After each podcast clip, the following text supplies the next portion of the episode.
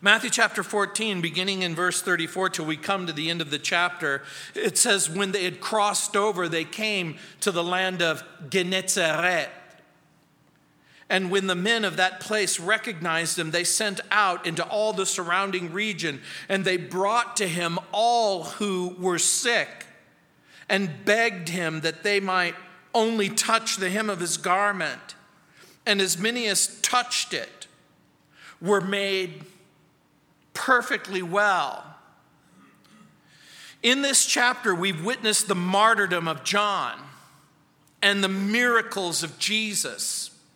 Jesus has fed the multitudes in verses 13 through 21 and those who are sick are restored to wholeness. Jesus has walked on the water in verses 22 through 33 and delivered in the storm. And now on the northern and then the southwestern shores of the Sea of Galilee, Jesus will once again come and heal the sick in verses 34 through 36.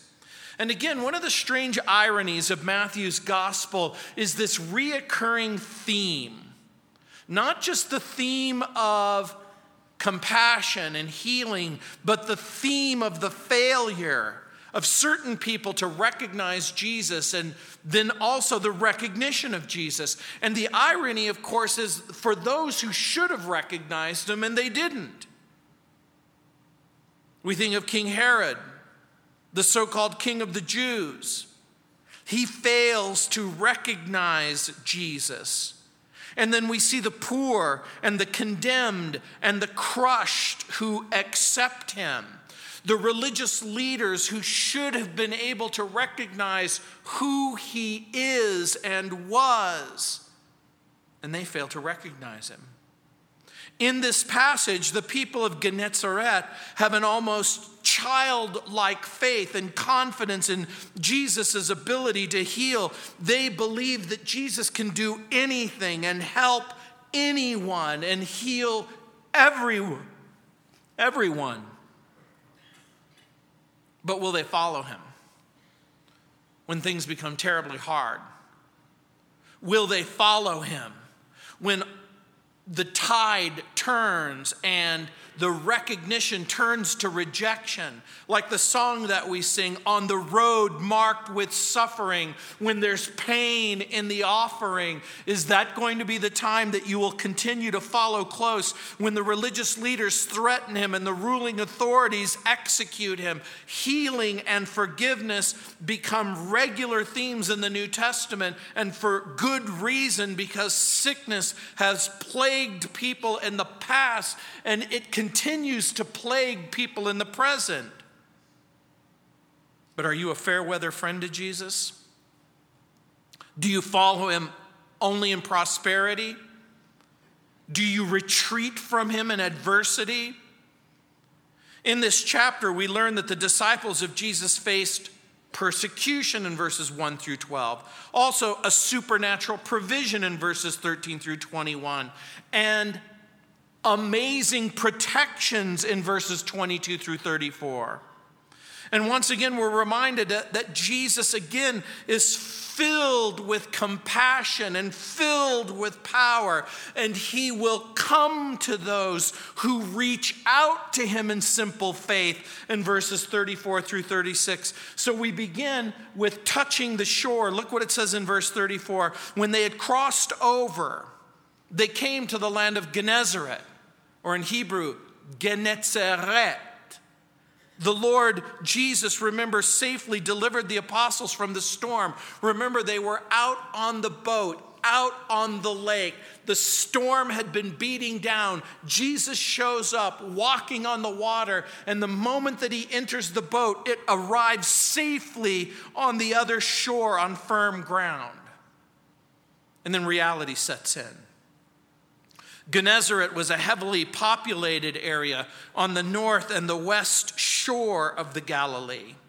The Sea of Galilee was also called in ancient times the Sea of Tiberias, But it was also called the Sea of Gennesaret, and that's what it's called in Luke chapter 5, verse 1.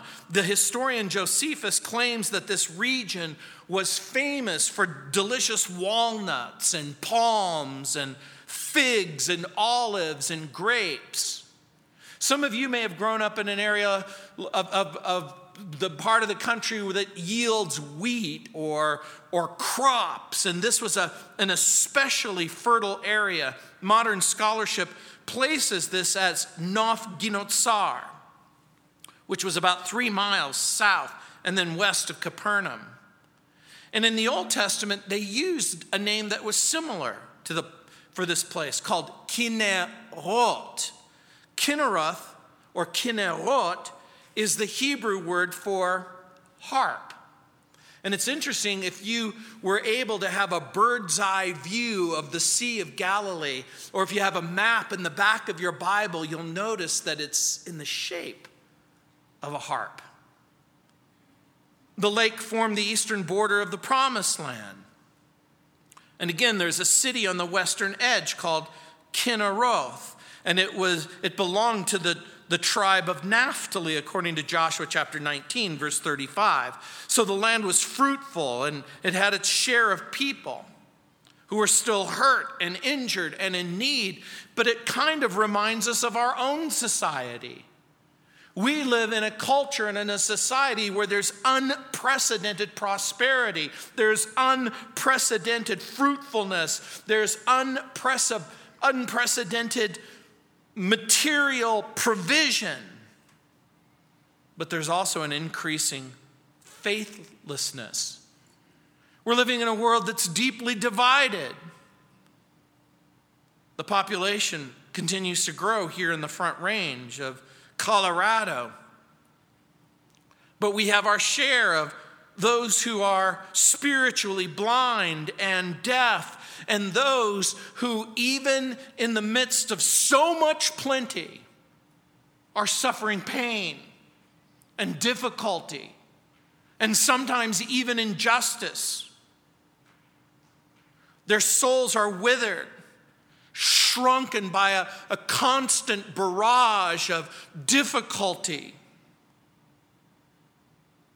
And so they're going to come to Jesus.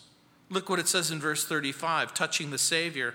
And when the men of that place recognized him, they sent out into all of that surrounding region and they brought to him all who were sick. Remember the traumatizing events that have already taken place. Remember, Jesus and his disciples have left the area because of the murder of John the Baptist all the way to the southern part of the region near the, the Dead Sea and, and the, the citadel, if you will, of Herod. John is dead. There's been a fierce storm.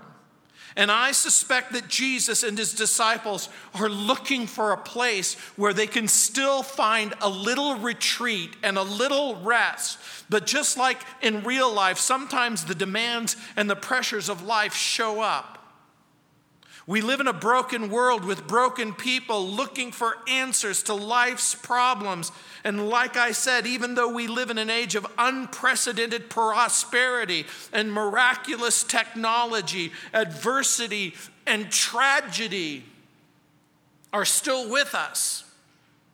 And Jesus is a recognizable celebrity. Every once in a while, I'll get recognized out there I was at a restaurant with my wife, and a person came up to me and said, Gino Geraci, I don't ever see you in public. You know what I feel like? I feel like it's we're in the sixth grade again, and I'm your sixth grade teacher. Do you remember when you would see your teacher out and about, and you go, "You mean they have a real life? You mean they buy groceries and have a real life?" But but Jesus is a true, recognizable celebrity. And with recognition, there was a prompting of many to want relief. Mark's gospel adds that when Jesus arrived, the, the people, it says in Mark chapter 6, verse 55, ran through the whole surrounding region, and they began to carry about on beds those who were sick to wherever they heard that he was.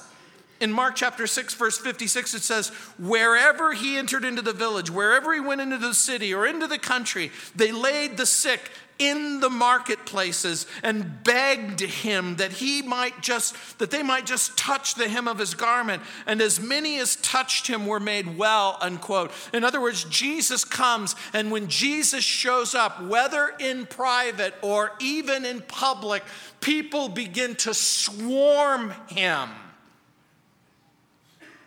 Again, even in our text at the end of verse 35, where it says the phrase, all who were sick, it translates an interesting idiom. In the Greek language, it says, kakos, ekontas. You may not know what that means, but in the original language, it literally translates having badly. What in the world does that mean? Having badly. It, it, it, was a word that meant who were in a bad way or who weren't well off. We use it idiomatically in our own culture and society when we, whenever you point to a person and you say, they're in a bad way. This person is in a bad way. Again, we're living in a world where so many people are in a bad way. They're in a bad way mentally and spiritually and emotionally. They're in a bad way in their marriage. They're in a bad way on the job. They're in a bad way because they have to deal with constant prejudice and constant injustice. We're, we're, we're, we're, living in a world where, where people are hurting people for what seems like such unbelievable reasons. And so, again, in the text, it's sometimes translated so they brought to him all who were ill in the New American Standard. They brought to him all who were sick in our version, in the, in, in, the, in the New King James, they brought their sick in the NIV. The reason why this becomes such an important thing is they're bringing them to Jesus. They're bringing them to Jesus. So it begs a question, it prompts a, a, question where do we go? Where do we go to look for relief? Where do we go in order to get help? Where do we go when we're sick in our heart and we're sick in our head and we're sick in our culture and we're sick with all kinds of things that are plaguing us because we're in a bad way? Where do we bring our sick? Where lies the power to heal? Where can people go when they're in so much trouble?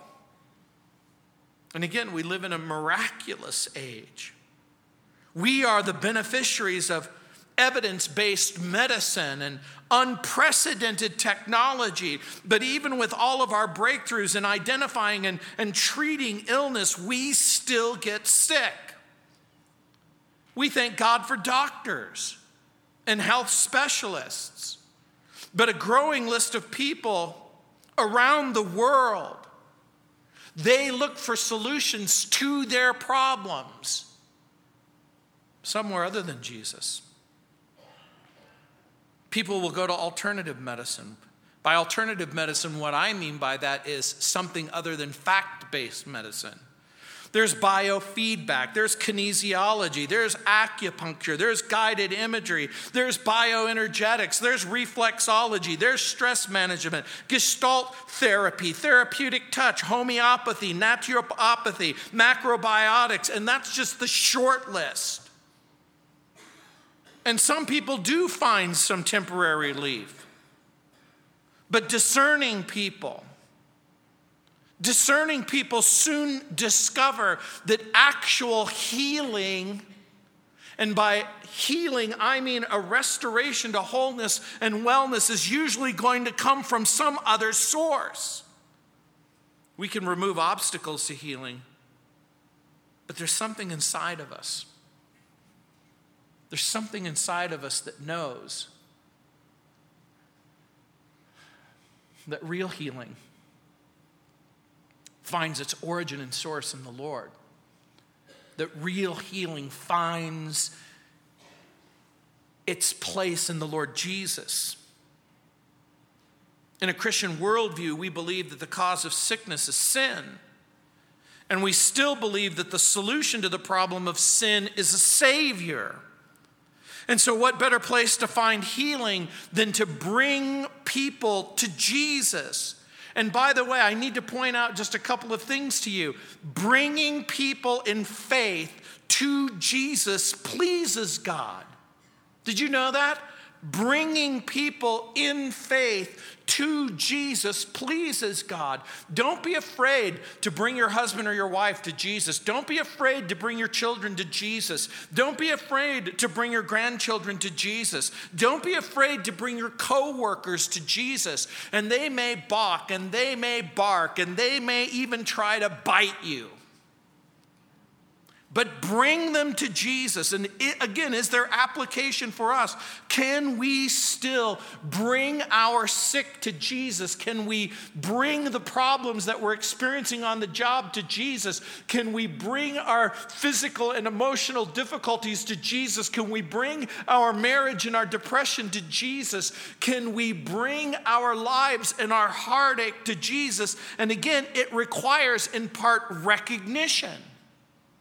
That's one of the reasons why they brought them to Jesus, because there were a group of people who recognized Jesus and they recognized that Jesus was a source of healing and wholeness and wellness. And so they were willing to bring people to Jesus by faith. The Bible tells us that spiritual gifts include the gift of faith. It says in 1 Corinthians chapter 12 verse 9 to another faith by the same Spirit, unquote.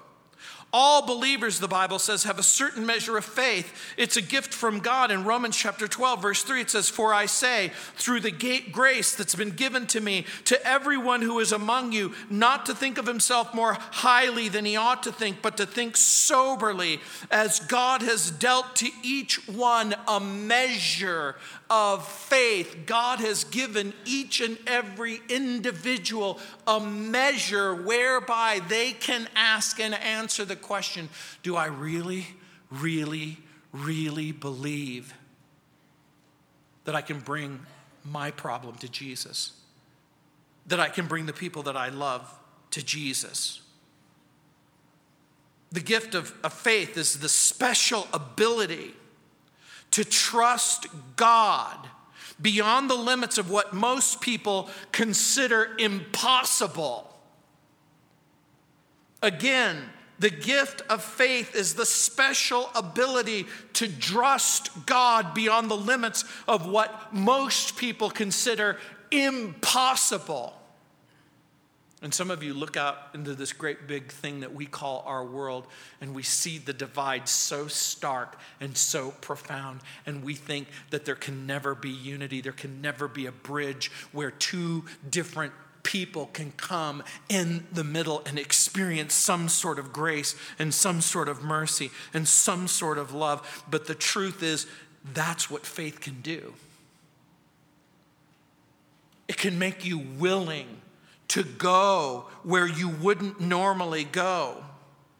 Every believer must have faith, but not every believer is given what I would call the supernatural ability to trust God beyond the limit. But every once in a while, God will stir up something in your heart and you'll pray for your son. You'll pray for your daughter. You'll pray for your circumstance. You'll, and you'll begin to understand that God is at work. George Mueller loved disadvantaged children. He committed his life to Jesus and he began to educate and house and feed children in a culture where there was no place for them to go. And by exercising faith, he was able to raise money time and time again. And that might not come as a shock to you, but let me tell you what is shocking. He never appealed to anyone for help. It's one thing to need help and appeal for help, but he had the supernatural gift. In an orphanage one morning, by faith, he simply brought what little food that they had out to the table. And they had no milk for the children at all. And George Mueller began to pray Heavenly Father, thank you for this awesome, abundant provision that you've made for us. Thank you, Lord, for the food which we're about to eat. And just outside the door, they hear a knock.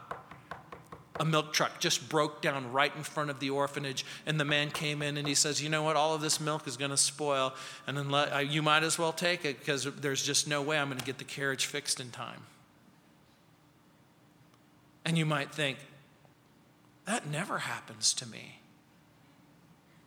but i'm going to suggest to you that it could happen William Carey said, Attempt great things for God, expect great things from God. If you attempt great things, you can expect great things. Bringing people to Jesus pleases God. It's one thing to bring people to Jesus, but it's another thing to believe that Jesus is able to do something once you bring them to Jesus. And that's part of the point of this passage. It's believing the truth that if you in fact bring people to Jesus that he's able to change their life can we with confidence and faith come to Jesus for healing today? And I think that the answer is yes is there healing for our sick bodies as well as our sick souls? And I think that the answer is yes. And many of you can testify to the healing power of God. If we took the time and we just went around the room and I said, Tell me what Jesus has done for you. And person after person could stand up and say, This is what Jesus did on the job. This is what he did in my heart. This is what he did in my marriage. This is what he did for me. Many of you can testify to the healing power of Jesus. You were diagnosed with an illness that many said were, was untreatable, and God healed you. We can come to Jesus for healing in our marriage. We can come to Jesus for healing in our souls. We can come to Jesus for financial difficulties, for jobs, relationships, and most of all, we can come to Jesus for what matters most. And you might think, well, all of the things that you just talked about, that's what matters most to me. But oddly enough, that's not what matters most to God. What matters most to God is the condition of your soul, it's the condition of your heart. It's the presence of sin, it's the absence of hope. He wants to change your life. And so look what it says in verse 36. And they begged him. They begged him that they might only touch the hem of his garment. And as many as touched it were made perfectly well. This is interesting. The word translated hem or edge is the Greek word kraspedon. It's that in Matthew 9:20 and Mark 6:56 and Luke 8:44. In Matthew 23 verse 5, it clearly means tassel. It may mean the edge of the cloak or the fringe of the cloak as it's translated in the New American Standard. But Almost every scholar believes that Jewish rabbis wore a bright blue border around the hem of their garment. In that culture, it was like a priest's collar or a nun's habit. This was the religious uniform of a Jewish rabbi. When I first started off in ministry, I served as a chaplain for the city of Chino Police Department. And in the city of Chino, they said, okay, chaplain, you're going to have to wear a priest's collar. And I go, but I'm not Roman Catholic. And they go, we know that you're not Roman Catholic, but here, the gangs, they think it's, it's bad luck to kill a priest. See, you laugh. You know, it's not such bad luck to kill anybody else, but it's just bad luck to kill a priest. So they said, hey, you know what? We're not above using people's fear and superstition to keep people safe. In this culture and society, certain religious Jews, observant Jews, wore this garb. The tradition comes from Numbers chapter 15, verse 38, where in the Old Testament we read, Speak to the children of Israel, tell them to make tassels on the corners of their garments throughout their generations, and to put a blue thread in the tassels of their corners. And so there was a border. For some, it would have been a very thin border. For others, it would have been a larger border. And so each rabbi's wool robe had a border of blue with four heavy wool tassels on the borders of the garment. And again, you have to understand what this was and what it meant. The intention was to remind the wearer of the law of God. And in the scripture, blue is often a picture of the things of heaven, even things divine. Even today, you'll often see Jewish people with prayer shawls that are white and blue. The flag of Israel has a blue star of David. The color blue was to serve as a reminder that they were a heavenly people, unique in God's plan, and that heaven was their home, and that God was preparing to take them to the heavenly city whose builder and and home and, and maker is God. And so, in this simple act of faith, faith, all they would do is they would touch the hem of the garment. But what you might be missing is, again, the, the reality it was an invitation to look up. It was an invitation to look up. And on the last few days, you'll notice that we've had bright blue skies. And every once in a while, it's a good idea for you to lift your chin and lift your eyes and look to heaven and imagine the bright blue sky that you're looking at as the hem of his garment. It is that tiny thread, because attached to that tiny thread is an omnipotent being who you can cry out to for help.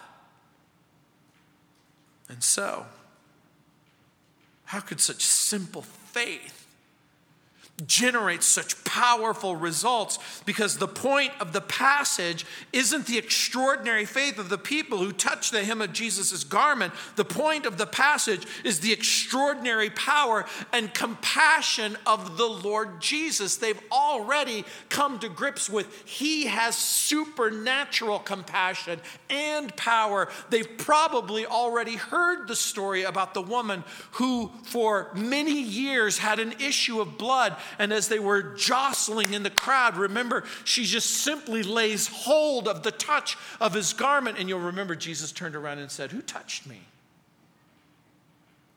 Who touched me? And so now they weren't even interested at all in, in just, they want to touch him.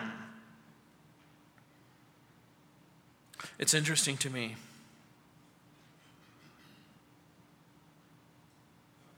when Jesus fed the multitudes.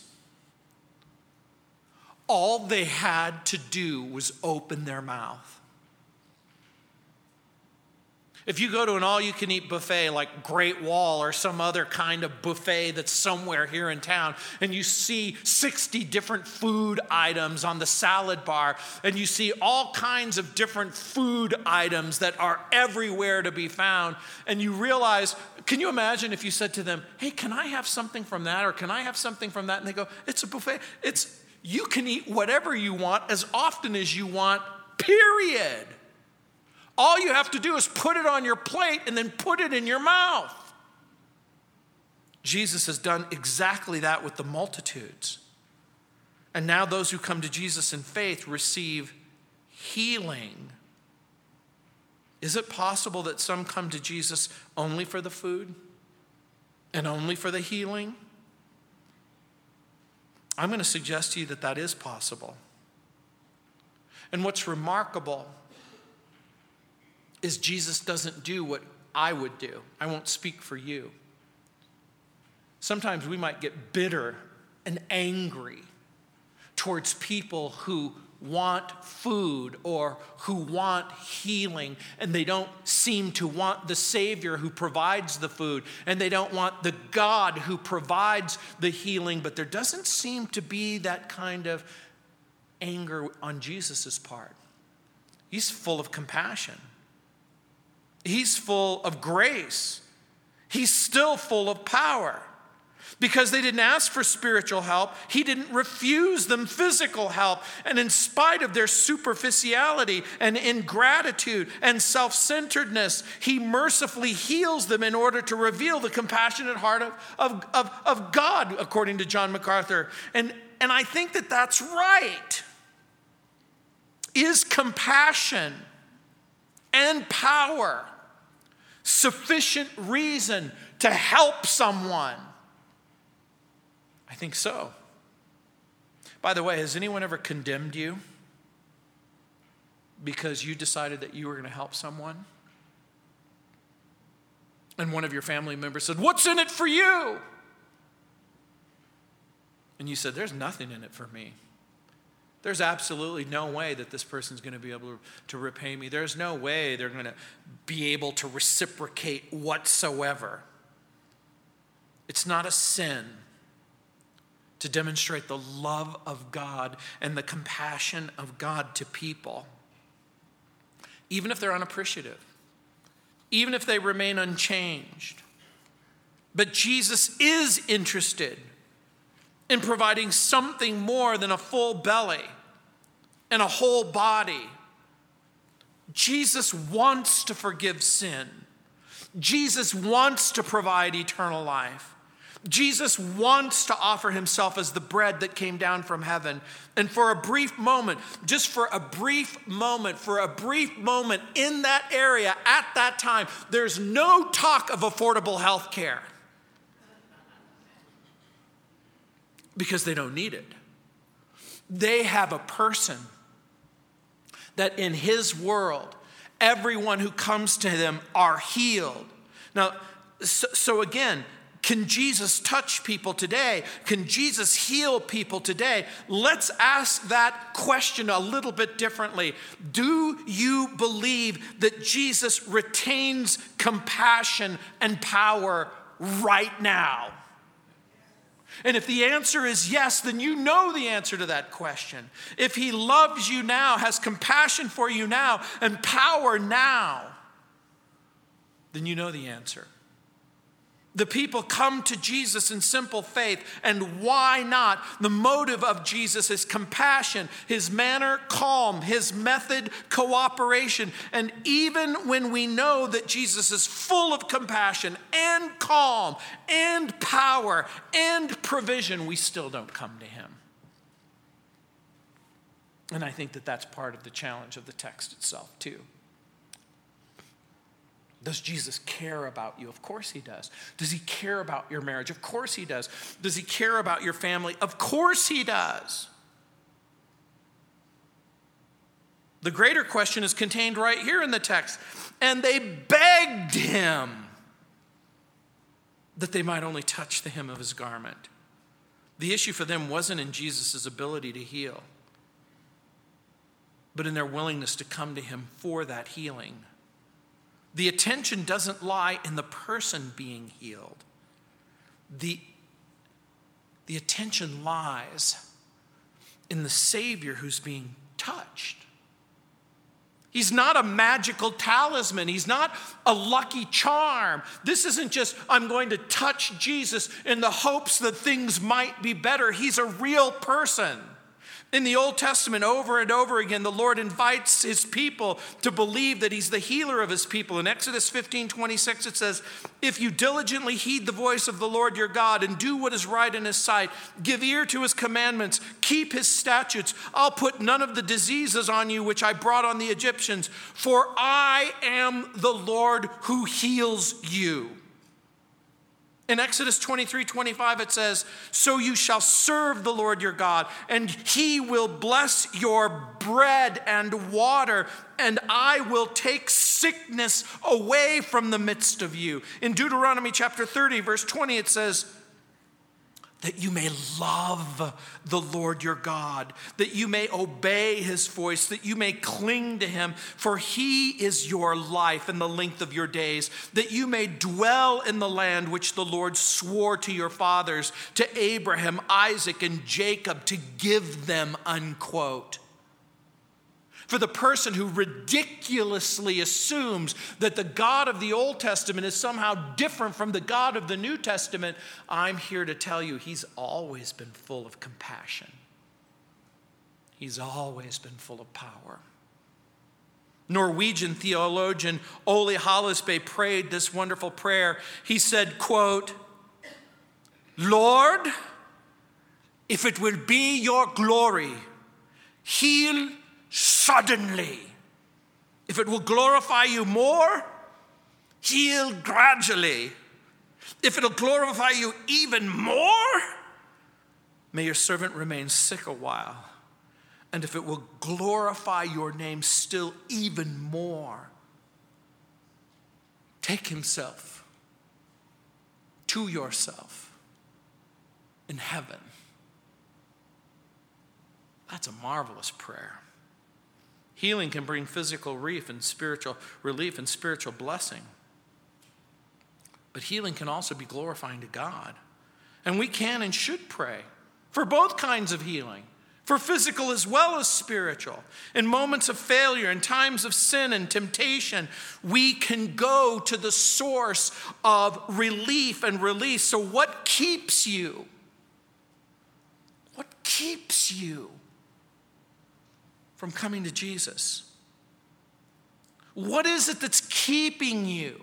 Is it the opinions of men? Is it the sense of your own guilt? Is it the accusation of your conscience? Is it the belief? Is it the belief that you've drained God of every last drop of compassion?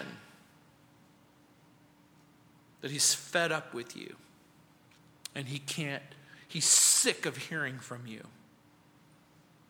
Jon Courson writes, quote, I encourage you to touch the hem of the garment of Jesus Christ and be reminded of eternity.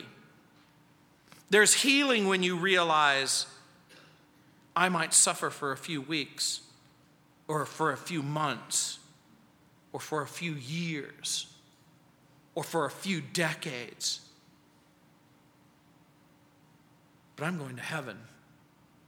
And when I see him, I shall be like him, unquote. That's what will happen if you look up into the sky. You see the bright blue border that encircles this planet. And you realize the God who made this planet and who made you, he loves you. The outward person is perishing, and the inward person can be renewed day by day. And what can't be cured has to be endured. In the last few days, my friend and colleague Bill Armstrong went home to be with the Lord. He was an amazing man with a remarkable career, both in business and in service to his country. He served as United States Senator twice. Much of his life was spent bringing people to Jesus. But Bill Armstrong was never, ever content to simply bring people to Jesus. Bill believed that once he brought people to Jesus, that Jesus could actually change their lives. He would create an atmosphere. He wouldn't just simply say, go to church. He even wouldn't just simply say, open up your Bible. He would take people by the hand and he would invite them to come into the presence of God and into the very presence of Jesus because he knew that Jesus could change their life. On precious occasions, he and I would touch the hem of Jesus' garment together. And we would see into the future, to heaven and eternity. He lost his battle with cancer. Years ago, Dan Richardson also lost his battle with cancer, and this was printed at his celebration service.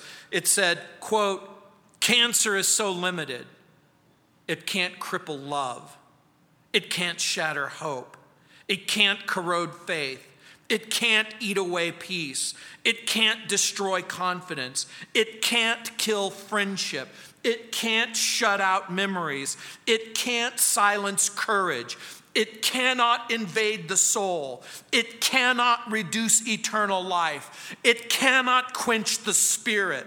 It cannot lessen the power of the resurrection. Both Bill Armstrong and Dan Richardson would have happily sung, shackled by a heavy burden, neath a load of guilt and shame. Then the hand of Jesus touched me, and now I'm no longer the same. He touched me. Oh, he touched me. And oh, the joy that floods my soul. Something happened, and now I know he touched me. And he made me whole. Since I met this blessed Savior, since he cleaned and made me whole, I will never cease to praise him. I'll shout while eternity rolls. He touched me. Oh, he touched me. And oh, the joy that floods my soul. Something happened, and now I know that he touched me and he made me whole. He can make you whole. The emptiness inside of you, the darkness that overwhelms you, the pain and the guilt that seems to haunt you. He can touch you. But I'm going to invite you to touch him. To look at that bright blue seam. So that even if you can't see his face, even if you can't see him now, you can see him and you can touch him and you can allow him to touch you. So I'm going to pray for you. Heavenly Father, I pray for each and every individual within the sound of my voice. By whatever thing they're plagued with doubt, darkness, depression, disease, disaster. That, Lord, that they could bring it to you. Lord, in this worship service and in this time of opening up your word, we have longed for your presence. And so, Heavenly Father, even now, we pray that we could bring the people that we love to you. We can bring our moms, our dads, our brothers, our sisters, our children our friends to Jesus. We can bring them to Jesus. And Heavenly Father, I pray that for the person who's brought themselves, Lord, I pray that mentally and emotionally and spiritually they would get up inside of their heart and that they would go to Jesus and that they would reach out to Jesus and that they would ask Jesus to touch them to heal them. Whether it's physical healing or whether it's that hard, bitter, angry heart that seems always upset.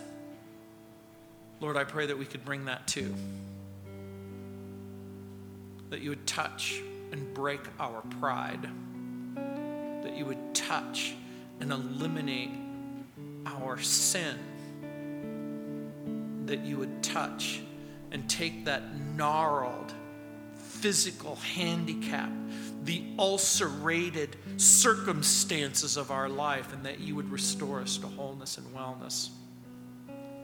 And for the person who's never known you, never, never known you, Lord, I pray that they would bring their heart and they would bring their sin and that they would offer themselves and their sin to you for forgiveness.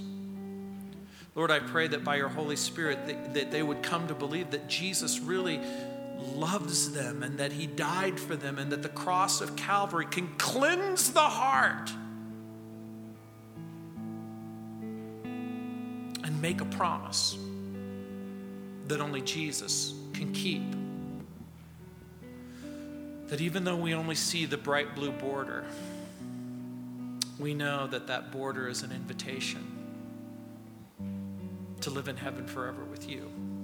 And so, Lord, I pray for each and every person. Lord, I pray that, that they would pray that prayer that is unique and specific to their own need. But I also pray, Lord, that for that person who needs a new heart, pray that they would confess their sin and that they would say a simple prayer Heavenly Father, you know my heart. You know my sinful circumstances.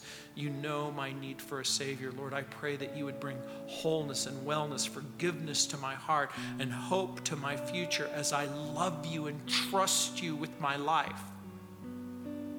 Because I want the sin to go away. And I want the promise, power that comes with having a changed life. In Jesus' name. Amen.